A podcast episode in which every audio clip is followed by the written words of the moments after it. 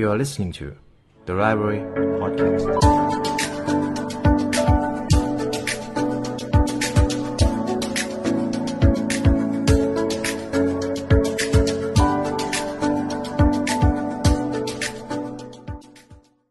ตำราสู่ความสำเร็จและเนื้อหาพิเศษจากเรา The Library Premium Content รับชมทั้ง 2 ช่องทางได้แล้ววันนี้ทั้ง YouTube Membership และ www.thelibrarylearn.com ราะการเรียนรู้จะทำให้คุณ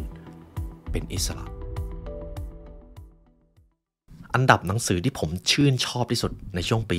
2023 ครับ ในพิโซดนี้ผมอยากจะนำบทสรุปจากหนังสือที่ได้เปลี่ยนแปลงชีวิตของคุณผู้ฟังเปลี่ยนแปลงชีวิตผมในปีก่อนหน้ามาให้นะครับในคลิปนี้อาจจะลงในช่วงปี 2024 ไม่ใช่อะไรครับ ลืมทำครับ แต่รู้สึกว่า อันดับหนังสือที่ผมนำมาให้จะสามารถทำให้คุณผู้ฟังมีไกด์ไลน์ในการเริ่มต้นอ่านหนังสือได้ เรามาเริ่มกันตรงนี้ก่อน ตัวผมเองในปีที่แล้วถ้าให้ผมนับว่าอ่านหนังสือไปกี่เล่มจำไม่ได้จริง ๆ ครับ แต่ถามว่าเกินร้อยหรือเปล่า คิดว่าเกิน การอ่านหนังสือให้อะไรกับตัวผมบ้าง อย่างแรกเลยคือผมมีช่วงเวลาที่ได้โฟกัส 2 ผมได้ดีฟไปกับความรู้ได้เจาะลึกไปกับความรู้เหล่านั้นมากขึ้น และ 3 ก็คือ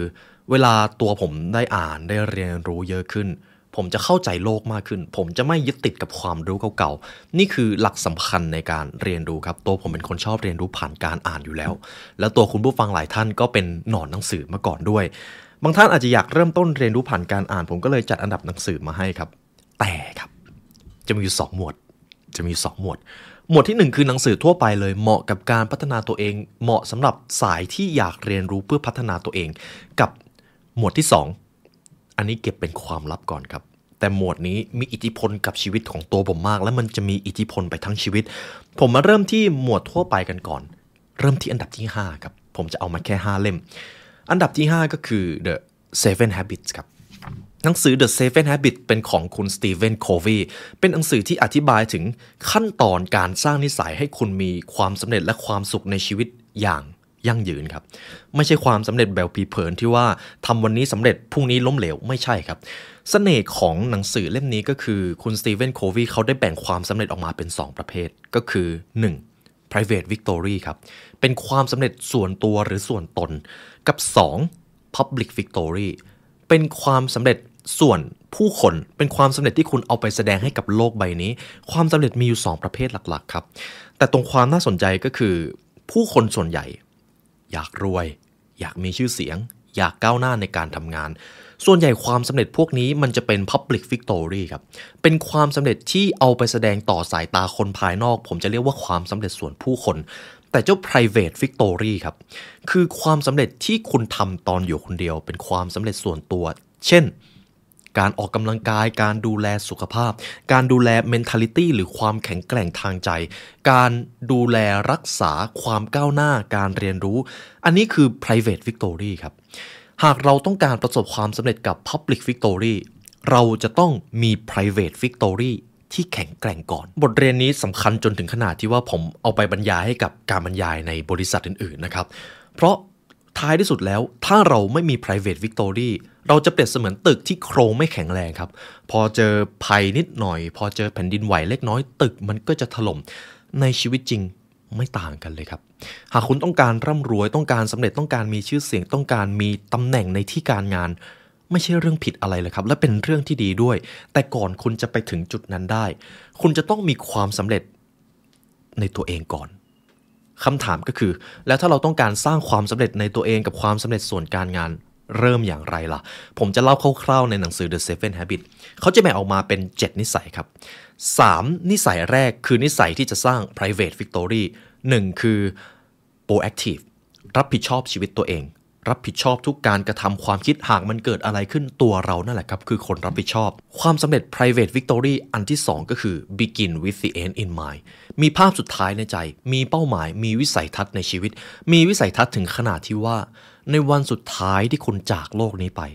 คุณจะทิ้งอะไรไว้ให้โลกบ้าง อันนี้คือนิสัยที่ 2 ส่วนนิสัยที่ 3 ครับ prioritize ครับ put first thing first นั่นเอง บริหารจัดการเวลา ถ้าคุณรู้ว่าในหนึ่งวันอะไรคือสิ่งที่สำคัญที่คุณจะต้องทำให้สำเร็จ กับอะไรคือสิ่งที่มันไม่สำคัญ และคุณก็ไม่ควรทำการใช้เวลาในแต่ละวันมันก็จะเกิดประสิทธิภาพ ถ้าคุณทำกิจวัตรที่มันมีความหมายในแต่ละวัน ความสำเร็จในชีวิตมันก็จะเพิ่มมากยิ่งขึ้น เพราะความสำเร็จมันเกิดจากสิ่งที่เราทำเล็กๆน้อยๆครับ นี่คือ 3 นิสัยในการสร้าง private victory กับ Public Victory จะมี 4 นิสัยครับ นิสัยที่ 1 ของ Private Victory ก็คือ think win-win ไม่ว่าจะมีการเจรจาการต่อรองทั้งด้านความสัมพันธ์ด้านการทำงานทำอย่างไรก็ได้ ให้ทั้งสองฝ่ายต่างได้รับผลประโยชน์ ต่างได้รับพึงพอใจซึ่งกันและกัน นิสัยที่ 5 seek first to understand then to be understood นิสัยนี้ยากสุดครับ รับฟังความเข้าใจ รับฟังความคิดของผู้อื่น และหลังจากนั้น ค่อยแสดงความคิดเห็นของคุณออกไป คุณสตีเวนโควีบอกเลยว่านิสัยนี้ฝึกได้ยากมาก แต่ถ้าคุณฝึกได้ คุณจะได้ความสัมพันธ์ที่จริงใจ คุณจะได้มิตรภาพที่สามารถสนับสนุนเกื้อกูลความสำเร็จซึ่งกันและกัน seek first to understand ก็คือเป็นผู้ฟังก่อน เข้าใจคนอื่น เข้าใจโดยไม่ตัดสินก่อน และ then to be understood และหลังจากนั้นค่อยทำให้ผู้อื่นมาเข้าใจคุณ มันคือการเป็น giver ก่อนที่จะเป็น taker นั่นเอง นิสัยที่ 6 ก็คือ synergize ครับ ร่วมมือกับผู้อื่นให้เป็น ไม่ว่าความสำเร็จของคุณผู้ฟังจะเกี่ยวข้องกับเรื่องอะไรก็ตาม แต่ถ้าคุณร่วมมือกับผู้อื่นไม่เป็น ความสำเร็จมันจะติดเพดานครับ และมันอันตรายมาก เพราะความสำเร็จที่ยิ่งใหญ่คุณทำคนเดียวไม่ได้ คนหนึ่งคนความสามารถมันจะมีข้อจำกัด คุณอาจจะถนัดอีกอย่างหนึ่งแต่คุณไม่ถนัดอีกอย่างหนึ่งคุณก็จะต้องเอาคนที่เก่งเรื่องนั้น มาร่วมมือมาช่วยกันครับ เมื่อ synergize มันเกิดขึ้น1บวก1จะเท่ากับ 3 ไม่เท่ากับ 2 เพราะคน 2 คนพอมาต่อยอดไอเดียด้วยกัน ไอเดียใหม่มันจะเกิด และมันเป็นไอเดียที่ทรงพลังมากกว่าการที่คนคนเดียวมานั่งคิดครับ นิสัยที่ 7 ก็คือ sharpen the saw นิสัยนี้จะกำหนดได้เลยว่าความสำเร็จที่คุณสร้างมาตั้งแต่นิสัยที่ 1 มันจะยั่งยืนหรือเปล่า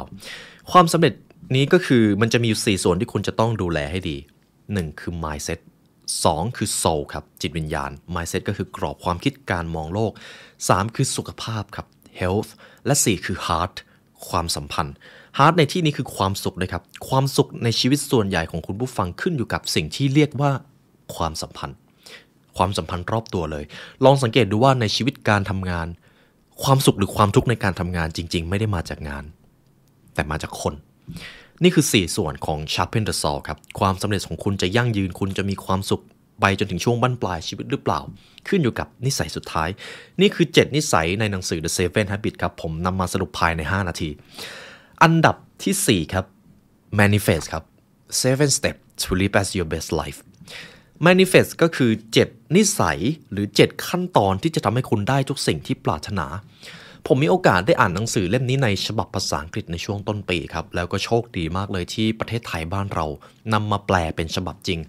หนังสือเล่มนี้เป็นหนังสือของคุณ Roxie Nafousi นะครับ เป็นอีกเล่มหนึ่งที่ผมอยากจะแนะนำมันเป็น 7 ขั้นตอนที่ทำให้คุณได้ค้นพบความปรารถนาและค้นพบตัวตนของตัวเองครับ 7 ขั้นตอนนั้นมีอะไรบ้างล่ะ ผมจะเล่าคร่าวๆก็คือตั้งแต่1ถึง7ข้อที่ 1 be clear in your vision มีวิสัยทัศน์มีเป้าหมาย หากคุณผู้ฟังลองสังเกตดีๆครับ หนังสือเกี่ยวข้องกับความสำเร็จ ให้ความสำคัญกับเป้าหมายมาก ๆ ครับ สเต็ปที่ 2 remove fear and doubt ขจัดความกลัวและความกังขาในตัวเอง หากคุณมีความฝันหากคุณมีเป้าหมาย แต่คุณวิตกกังวลหากคุณลังเลคุณไม่กล้าลงมือทำความสำเร็จมันก็จะไปแบบครึ่งครึ่งกลางๆ หรือบางทีมันอาจจะไม่เกิดขึ้นเลยstep ที่ 3 align your behavior จัดการพฤติกรรมและนิสัยของคุณ นิสัยที่คุณทำเล็กๆ น้อยๆ ในแต่ละวันกำหนดโชคชะตาที่มันจะเกิดขึ้น ไปจนถึงช่วงบั้นปลายชีวิต step ที่ 4 overcome test from the universe เอาชนะบททดสอบจากจักรวาลให้ได้ ข้อนี้เป็นอีกข้อหนึ่งที่ค่อนข้างทรงพลังครับ ในชีวิตมันจะมีบททดสอบ บางทีความล้มเหลวและวิกฤตก็จะเข้ามาในรูปแบบที่หลีกเลี่ยงไม่ได้ แต่ทั้งหมดคือการทดสอบครับ ถ้าคุณไม่ พาให้ตัวเองผ่านบททดสอบนั้น คุณก็จะเจอบททดสอบนั้นวันแล้ววันเล่า และคุณก็จะรู้สึกว่าทำไมโชคชะตาถึงเล่นตลกกับคุณ เหตุผลเป็นเพราะคุณไม่ได้ตัดสินใจที่จะเอาชนะกับบททดสอบนั้นสเต็ปที่ 5 embrace gratitude without caveats embrace gratitude ก็คือขอบคุณครับ เป็น gratitude mindset เป็นกรอบความคิดในการเห็นคุณค่าในสิ่งที่มีอยู่ หากผมได้ทุกสิ่งทุกอย่างมา แต่ผมกลับไม่เคยขอบคุณสิ่งเหล่านั้นเลย ผมก็จะไม่มีความสุขอยู่ดี เพราะผมจะต้องการแสวงหาเพิ่มใช่ไหมครับ แล้วถ้าผมไม่มีความสุข เหตุผลที่ผมทำเหตุผลที่ผมสร้างมาทั้งหมด ก็สูญเปล่า สเต็ปที่ 6 turn envy into inspiration เปลี่ยนความอิจฉาเป็นแรงบันดาลใจ ความอิจฉาเป็นสิ่งที่มีอยู่ในตัวเราทุกคนครับ ผมก็มี แต่ถึงอย่างไรก็ตาม ความอิจฉาคือสิ่งที่เป็นธรรมชาติในรหัสพันธุกรรมมนุษย์ การที่คุณตอบสนองกับความอิจฉานั้นอย่างไรต่างหาก จะเป็นตัวกำหนดว่าความอิจฉาเป็นสิ่งที่ดี หรือสิ่งที่แย่ หากคุณเปลี่ยนความอิจฉาเป็นความริษยา เป็นการดูถูก เป็นการหาข้ออ้างเพื่อที่จะไม่พัฒนาตัวเอง ความอิจฉานั้นจะกลายเป็นบ่อน้ำเน่าในชีวิต ก็ว่าได้ครับ แต่ถ้าคุณเปลี่ยนความอิจฉาเป็นแรงบันดาลใจพอเห็นคนคนหนึ่งประสบความสำเร็จก็เลยเลือกที่จะถอดบทเรียนมาจากเขา และต้องการประสบความสำเร็จเหมือนคนคนนั้นบ้าง ความอิจฉานั่นแหละครับ มันจะกลายเป็นแรงบันดาลใจในชีวิต มันจะกลายเป็นบ่อน้ำชั้นดี ที่จะต่อยอดสู่ความสำเร็จสเต็ปที่ 7 trust in the universe เชื่อใจในจักรวาลครับ ข้อนี้ตรงตัว ทุกอย่างที่มันเกิดขึ้นล้วนมีเหตุผลในตัวมันเองเสมอ ขอให้คุณเชื่อมั่น เหตุการณ์ที่เกิดขึ้นในชีวิต บางครั้งมันก็ดี บางครั้งมันก็ร้าย และบางครั้งมันก็ร้ายมากๆด้วย แต่ทั้งหมดมันมีเหตุผลกับคุณผู้ฟัง ข้อนี้ลึกซึ้ง และผมเองก็มีโอกาสได้ไปเสวนาหนังสือเล่มนี้ในช่วงสิ้นปี ก็ขอบคุณทางสำนักพิมพ์อมรินมากนะครับที่ให้ผมเป็นแขกรับเชิญไป ต่อไปครับผมจะพูดถึงอันดับที่ 3 at your best ครับ หนังสือเล่มนี้พูดถึงเรื่องของการบริหารจัดการพลังงานครับ ผมชอบส่วนหนึ่งที่เขาบอกก็คือสมมตินะครับ หากคุณผู้ฟังในหนึ่งวันรู้สึกว่าบริหารจัดการเวลาไม่ได้เลย รู้สึกว่าเป็นคนไม่มีเวลา บางทีคุณอาจจะไม่ได้บกพร่องในการบริหารเวลาครับ แต่คุณบกพร่องในการบริหารพลังงานครับ นี่คืออีกบทเรียนหนึ่งที่ผมได้ค้นพบในปีนี้แล้วมันมีอิทธิพลกับชีวิตผมมาก ผมเอาไปแนะนำให้กับทีมงานก็คือ การบริหารพลังงานสำคัญกว่าการบริหารเวลา หากคุณรู้สึกว่าในหนึ่งวันคุณยุ่งมากเลย จริง ๆ คุณอาจจะไม่ได้ยุ่ง แต่ว่าคุณแค่รู้สึกยุ่งเฉยๆครับ และต้นเหตุที่คุณรู้สึกยุ่งก็เป็นเพราะคุณใช้พลังงานผิดช่วงเวลา ผมจะสรุปบทเรียนจากหนังสือเล่มนี้คร่าวๆก็คือใน 1 วันนะครับ 1 วัน จะมีอยู่ 3 โซน โซนสีเขียว สีเหลือง และสีแดง ผมจะอธิบายทั้ง 3 โซนสั้นๆ ก็คือโซนสีเขียวครับ เป็นโซนที่คุณทำมาได้ได้ดี มักจะอยู่ในขอบเขต 3 ชั่วโมง ถ้าคุณผู้ฟังเป็นคนตื่นเช้าทำงาน 9 โมง ส่วนใหญ่โซนสีเขียวมันก็มักจะอยู่ในช่วง 9 โมงถึง 11 โมงนะครับ เพราะโซนนี้เป็นช่วงที่สมองกำลังปลอดโปร่งพร้อมคิดงานที่สำคัญ ส่วนโซนสีเหลืองสำหรับตัวผมเองและคนส่วนใหญ่ก็อาจจะอยู่ในช่วงบ่าย เป็นโซนที่ deep work ไม่ค่อยได้ แต่ทำงานได้บ้างประชุมได้บ้าง ส่วนโซนสีแดงก็ อันนี้คุณผู้ฟังอาจจะตอบได้บางคนนะครับ เพราะช่วงไหนที่คุณหงุดหงิดง่ายมากเลย นั่นแหละครับโซนสีแดง ถ้าให้ผมทาย คนส่วนใหญ่โซนสีแดงมักจะอยู่ในช่วง4ี่โมงถึง5้าโมงเย็นในช่วงเลิกงานแล้วกำลังกลับบ้าน เพราะพลังงานเริ่มหมด ในช่วงโซนสีแดง อย่าทำอะไรที่มันสำคัญ อย่าตัดสินใจในเรื่องที่สำคัญ เพราะคุณจะตัดสินใจพลาดครับ นี่คือบทสรุปคร่าวๆจากหนังสือ At Your Best นะครับ หากใครต้องการบริหารเวลาและพลังงานของตัวเองให้มีประสิทธิภาพ หนังสือเล่มนี้คือคำตอบ อันดับที่ 2 The Richest Man in Babylon ครับอ่าหนังสือเรื่องนี้จะเกี่ยวกับเรื่องของการเงิน แต่ไม่ใช่การเงินจ่าครับ เป็นปรัชญาการบริหารเงิน ผมมีโอกาสได้อ่านหนังสือปีนี้ในช่วงปีที่แล้ว เป็นหนังสือการเงินที่เล่มเล็กมากครับ แต่ความรู้ไม่ได้เล็กตามเลย เป็นความรู้ที่เอาไปใช้ได้ทั้งชีวิต จะเป็นหนังสือที่อธิบายถึงเรื่องราวการเดินทางของเด็กชายคนหนึ่งครับ เด็กชายคนนั้นมีความปรารถนาที่จะต้องการสร้างความมั่งคั่ง แต่เผอิญไม่ได้เกิดมาในครอบครัวที่ร่ำรวย แถมไม่ได้มีความรู้ในการหาเงินเลย แต่ไปเจอครูดีครับ เจอมหาเศรษฐีที่เอาความรู้มาสอน แล้วเด็กชายคนนี้ก็เลยได้ความรู้บางอย่างที่ล้ำค่ามาก ผมจะนำนิทานเรื่องหนึ่งมาเล่าให้คุณผู้ฟังนะครับจากหนังสือเล่มนี้ มีกษัตริย์องค์หนึ่งครับ เขาต้องการทดสอบลูกชาย เขาอยากรู้ว่าเนี่ยวันหนึ่งหากลูกชายจะต้องมานั่งแทนที่กษัตริย์ มานั่งแทนที่เขาเนี่ยเขาจะมีความสามารถมากพอหรือเปล่า เขาต้องการทดสอบลูก เขาเลยใช้วิธีนี้ กษัตริย์องค์นี้ไปบอกกับลูกชายว่า เจ้าลูกชาย เดี๋ยวลูกเดินทางไปที่เมืองแห่งนั้นนะ แล้วก็ไปใช้ชีวิตที่นั่นเลย พอครบช่วงเวลาค่อยกลับมา พ่อจะให้ของใส่ถุงสองใบให้เจ้าติดตัวไป ถุงใบที่หนึ่ง เป็นเงิน ลูกเอาไปใช้จ่ายได้เลย กับถุงใบที่สองเป็นศิลา ใส่ความรู้บางอย่างเอาไว้ ถ้าลูกใช้เงินถุงที่หนึ่งหมด แล้วไม่รู้จะทำอะไรต่อ เปิดถุงนี้ซะ ถุงใบที่สองลูกชายก็ดีใจครับ โอ้โห พ่อให้เงินมาเยอะมากเลย แถมจะได้ออกไปเดินทาง ลูกชายไม่รอช้าครับเขาอาจจะไม่ได้สนใจถุงใบที่สองเลย เพราะเขามีเงินอยู่แล้ว เขาสนใจถุงใบที่หนึ่งเขาเอาถุงใบนั้นเดินทางไปครับ ระหว่างทางมีกลุ่มคนชายชะกัน มาพบเข้า แล้วก็บอกไปว่าเจ้าจะไปไหนเหรอ พกเงินมาเยอะขนาดนี้ เด็กชายคนนั้นก็ตอบว่าข้าจะไปอีกเมืองเมืองหนึ่งข้ากำลังเดินทางไปใช้ชีวิตณที่แห่งนั้น แต่กลุ่มชายชะกันกลุ่มนั้นครับพอเห็นเด็กคนนึงถือถุงเงินก็ไม่รอช้าครับ แล้วก็บอกว่าอืเจ้ามีเงินเยอะนี่ เอางี้ เอาเงินนั้นมาลงทุนกับม้าของพวกเราไหม เพราะเนี่ยเราจะเอาม้าไปแข่ง เด็กชายคนนั้นไม่รอช้าครับ มีเงินเยอะแถมรู้สึกว่าเออการเอาไปเล่นม้า มันก็ได้เงินเร็วดีนี่ หลังจากนั้นเด็กชายคนนั้นก็เดินทางไปกับกลุ่มชายชะกันกลุ่มนั้นด้วย พอไปดูการแข่งขันม้าครับ เด็กชายสูญเสียเงินจำนวนหนึ่ง เพราะแพ้พนัน นี่คือส่วนที่หนึ่งส่วนที่สองมีผู้ชายคนหนึ่งครับ เป็นเด็กอายุรุ่นราวคราวเดียวกันเลย มาบอกเด็กชายคนนี้ว่า เนี่ยเราจะเอาเงินไปลงทุนส่วนนี้ ลงทุนด้วยกันไหม เราจะได้เก็บโกยผลกำไรเป็นกอบเป็นกำเลยนะ ถามว่าเด็กชายเอาไหมครับ เอาครับ ได้กำไรง่าย ๆ ไม่ต้องทำอะไรเยอะทำไมเป็นใครจะไม่เอาจริงไหมครับ เด็กชายคนนั้นก็เลยเอาเงินไปลงทุนแบบหลับตาลงทุนเลยครับ ไม่รู้เลยว่าการลงทุนนั้นมีความเสี่ยงอย่างไรผลิตภัณฑ์ดีหรือไม่ จนท้ายที่สุดก็เจ๋งครับ ลงทุนไปลงทุนมา เงินในถุงใบแรกที่คุณพ่อให้มา เริ่มไม่เหลือแล้วครับ และค่อยๆ หมดไป หมดไป ทั้งโดนโกง โดนให้หลอกให้ไปลงทุนในสิ่งที่ตัวเองไม่รู้จัก จนในที่สุดเงินก็หมดเกลี้ยงเลยครับในถุงใบที่ 1 เด็กชาย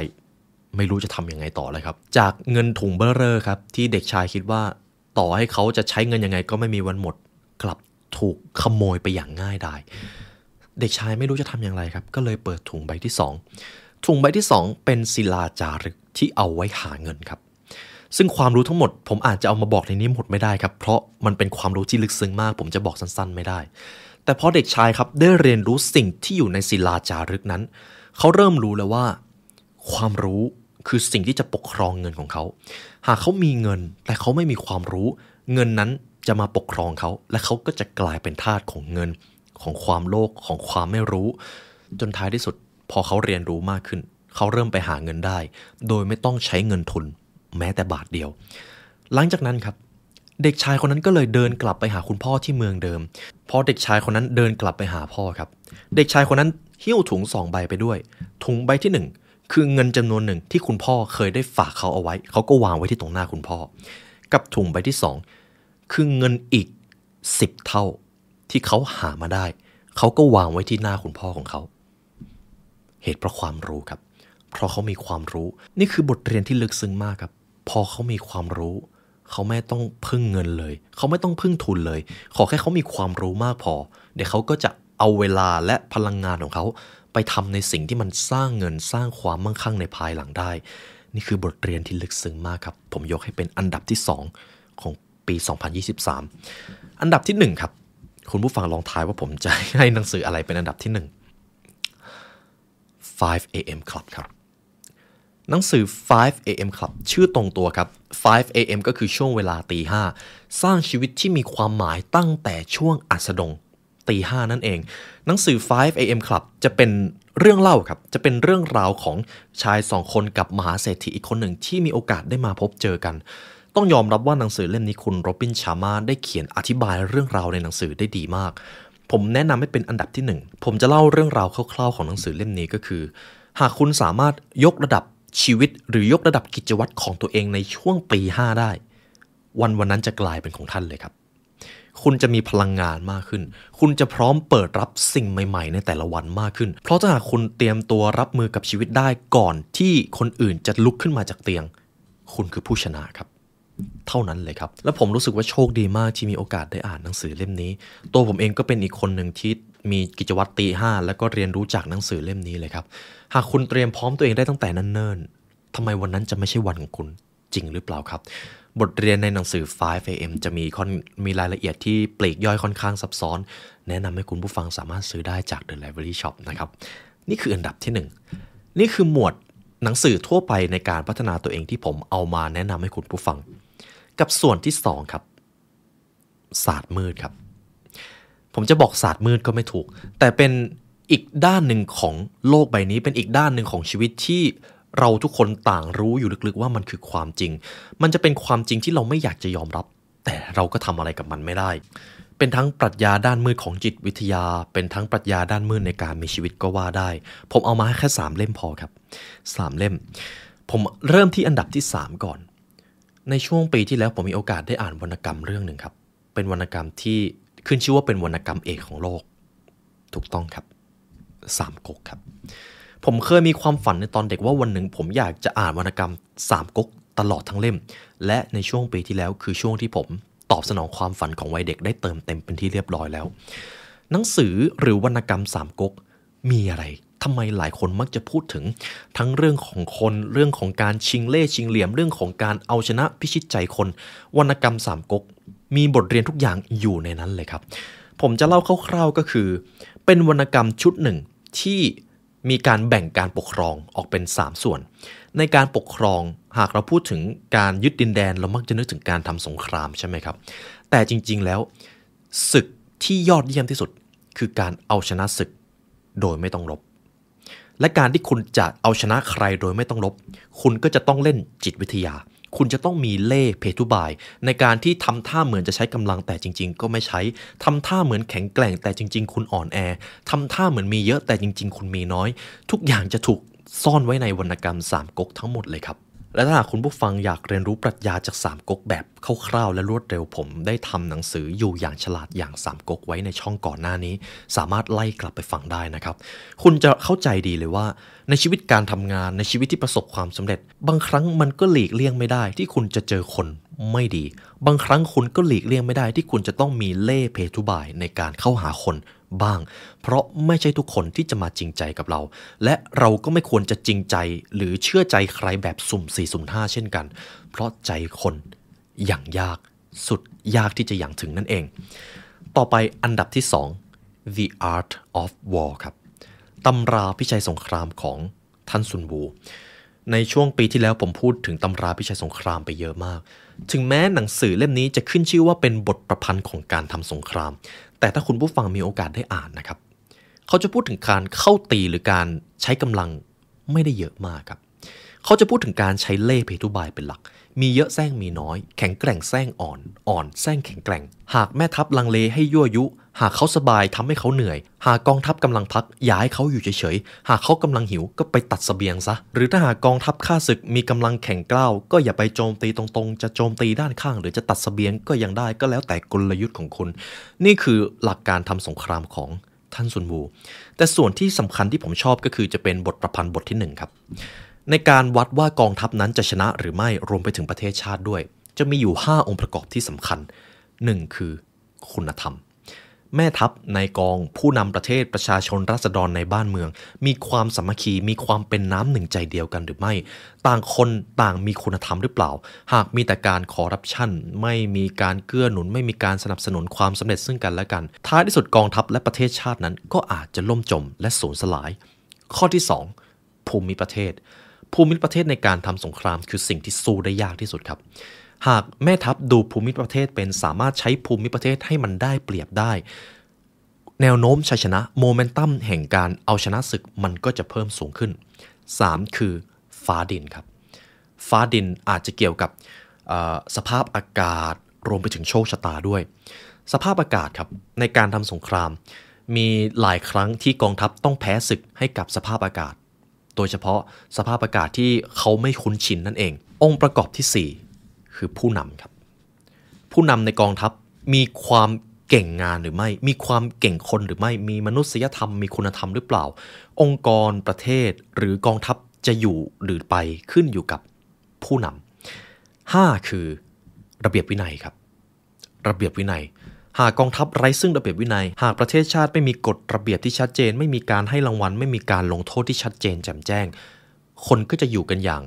มั่วครับ คนก็จะไม่มีธรรมเนียมปฏิบัติ คนก็จะไม่ให้เกียรติซึ่งกันและกัน และในท้ายที่สุดความยุ่งเหยิงความขัดแย้งความโกลาหล มันก็จะเกิดขึ้น นี่คือ 5 องค์ประกอบในการทำศึก แต่ในช่วงที่ผมได้ทำปรัชญาเป็นพอดแคสต์หากเปรียบกับสงครามเป็นการทำศึก ท่านสุนบูเขากล่าวเอาไว้แบบนี้ครับ ในการทำสงคราม เป็นเรื่องของการคงอยู่และดับศูนย์ของบ้านเมือง แม่ทัพที่จะไปทำศึกจะกระทำการโดยไม่คิดหน้าคิดหลังไม่ได้โดยเด็ดขาด ความโกรธแปลเปลี่ยนเป็นความใจเย็นได้ โทสะแปลเปลี่ยนเป็นความพึงพอใจได้ แต่ชีวิตที่สูญสลาย บ้านเมืองที่พันทลาย ประเทศชาติที่ดับศูนย์สิ่งเหล่านี้เอากลับคืนมาไม่ได้ จงพินิจตรึกตองให้ดี นี่คือประโยคคำกล่าวของ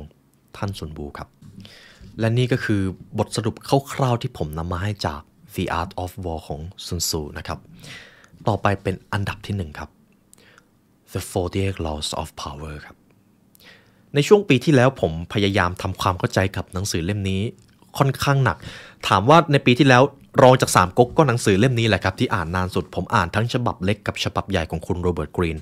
หนังสือ The 48 Laws of Power คืออะไรอำนาจครับ ในชีวิตของคุณผู้ฟังตัวผมเองทุกคนเลยเกี่ยวโยงอยู่กับสิ่งนี้ หากคนใดคนหนึ่งมีอำนาจ เขาจะสามารถชี้เป็นชี้ตายกำหนดโชคชะตาของคนคนนั้นได้ เราอยู่ในเกมนี้อยู่ตลอดเวลาไม่ว่าเราจะรู้ตัวหรือไม่ก็ตามครับ เราอยู่ภายใต้อำนาจของใครบางคนอยู่ตลอดเวลา ถ้าเราไม่รู้เกมนี้ เราจะไหลไปตามคำกล่าวหรือคำสั่งของคนอื่น โดยไม่รู้ตัวด้วย นี่เป็นเหตุผลที่เราจะต้องเท่าทัน เกมนี้ครับ คุณโรเบิร์ตกรีนเขาได้เขียนเรื่องราวของอำนาจออกมาได้ดีมาก หลักในการสร้างอำนาจและแผนที่ผู้มีอำนาจเขาเล่นกัน มันจะไม่พ้น 48 กฎนี้ ผมได้ทำพอดแคสต์หนังสือเล่มนี้ไปค่อนข้างเยอะนะครับ แต่ถ้าหากให้ผมเล่าคร่าวๆก็คือ ในการที่จะช่วงชิงอำนาจ คุณจำเป็นต้องรู้เกม หากคุณต้องการประสบความสำเร็จ คุณต้องเล่นเกมอำนาจให้เป็นครับ เพราะถ้าคุณเล่นไม่เป็น คุณจะโตไม่ได้ คุณจะตกอยู่ภายใต้คนที่มีอำนาจมากกว่า และความจริงก็คือในบางแง่มุมนะครับ เขาอาจจะเล่นกันถึงชีวิต นี่คือความลับของอำนาจครับ เป็นศาสตร์มืดอีกด้านหนึ่งที่ผมก็ต้องยอมรับว่าความจริงมันเป็นแบบนั้น นี่คือบทสรุปคร่าวๆที่ผมนำมาจาก The 48 Laws of Power นี่ก็คืออันดับหนังสือทั้งหมดที่ผมนำมาให้คุณผู้ฟังนะครับ หากอยากซื้อหนังสือเหล่านี้ซื้อได้ที่ไหนบ้างล่ะ The Library Shop นะครับ หนังสือทุกเล่มในร้านที่เราคัดเลือกมาให้คือหนังสือที่เหมาะสมในการพัฒนาตัวเอง ตัวผมอ่านเองทุกเล่มและผมก็คัดเลือกเข้าร้านครับ หนังสือทั้งหมดเดี๋ยวผมจะทิ้งไว้ที่ description ข้างล่าง และหากคุณผู้ฟังฟังมาตรงนี้ครับ ก็ขอบคุณและเป็นเกียรติมากที่ได้มาเรียนรู้เรื่องราวการสรุปหนังสือด้วยกัน ผมเชื่อว่าทุกท่านหากติดตามมาตั้งแต่ช่วงต้นปีที่แล้ว หลายท่านอาจจะเติบโตมากขึ้น และอีกส่วนหนึ่งที่ผมอยากจะกล่าวขอบคุณกับคุณผู้ฟังทุกท่านเลยก็คือ ในช่วงหลังๆ มาผมมีโอกาสได้เจอคุณผู้ฟังในนอกสถานที่ก็มีหลายคนทักมาพูดคุยทักมาไถ่ถาม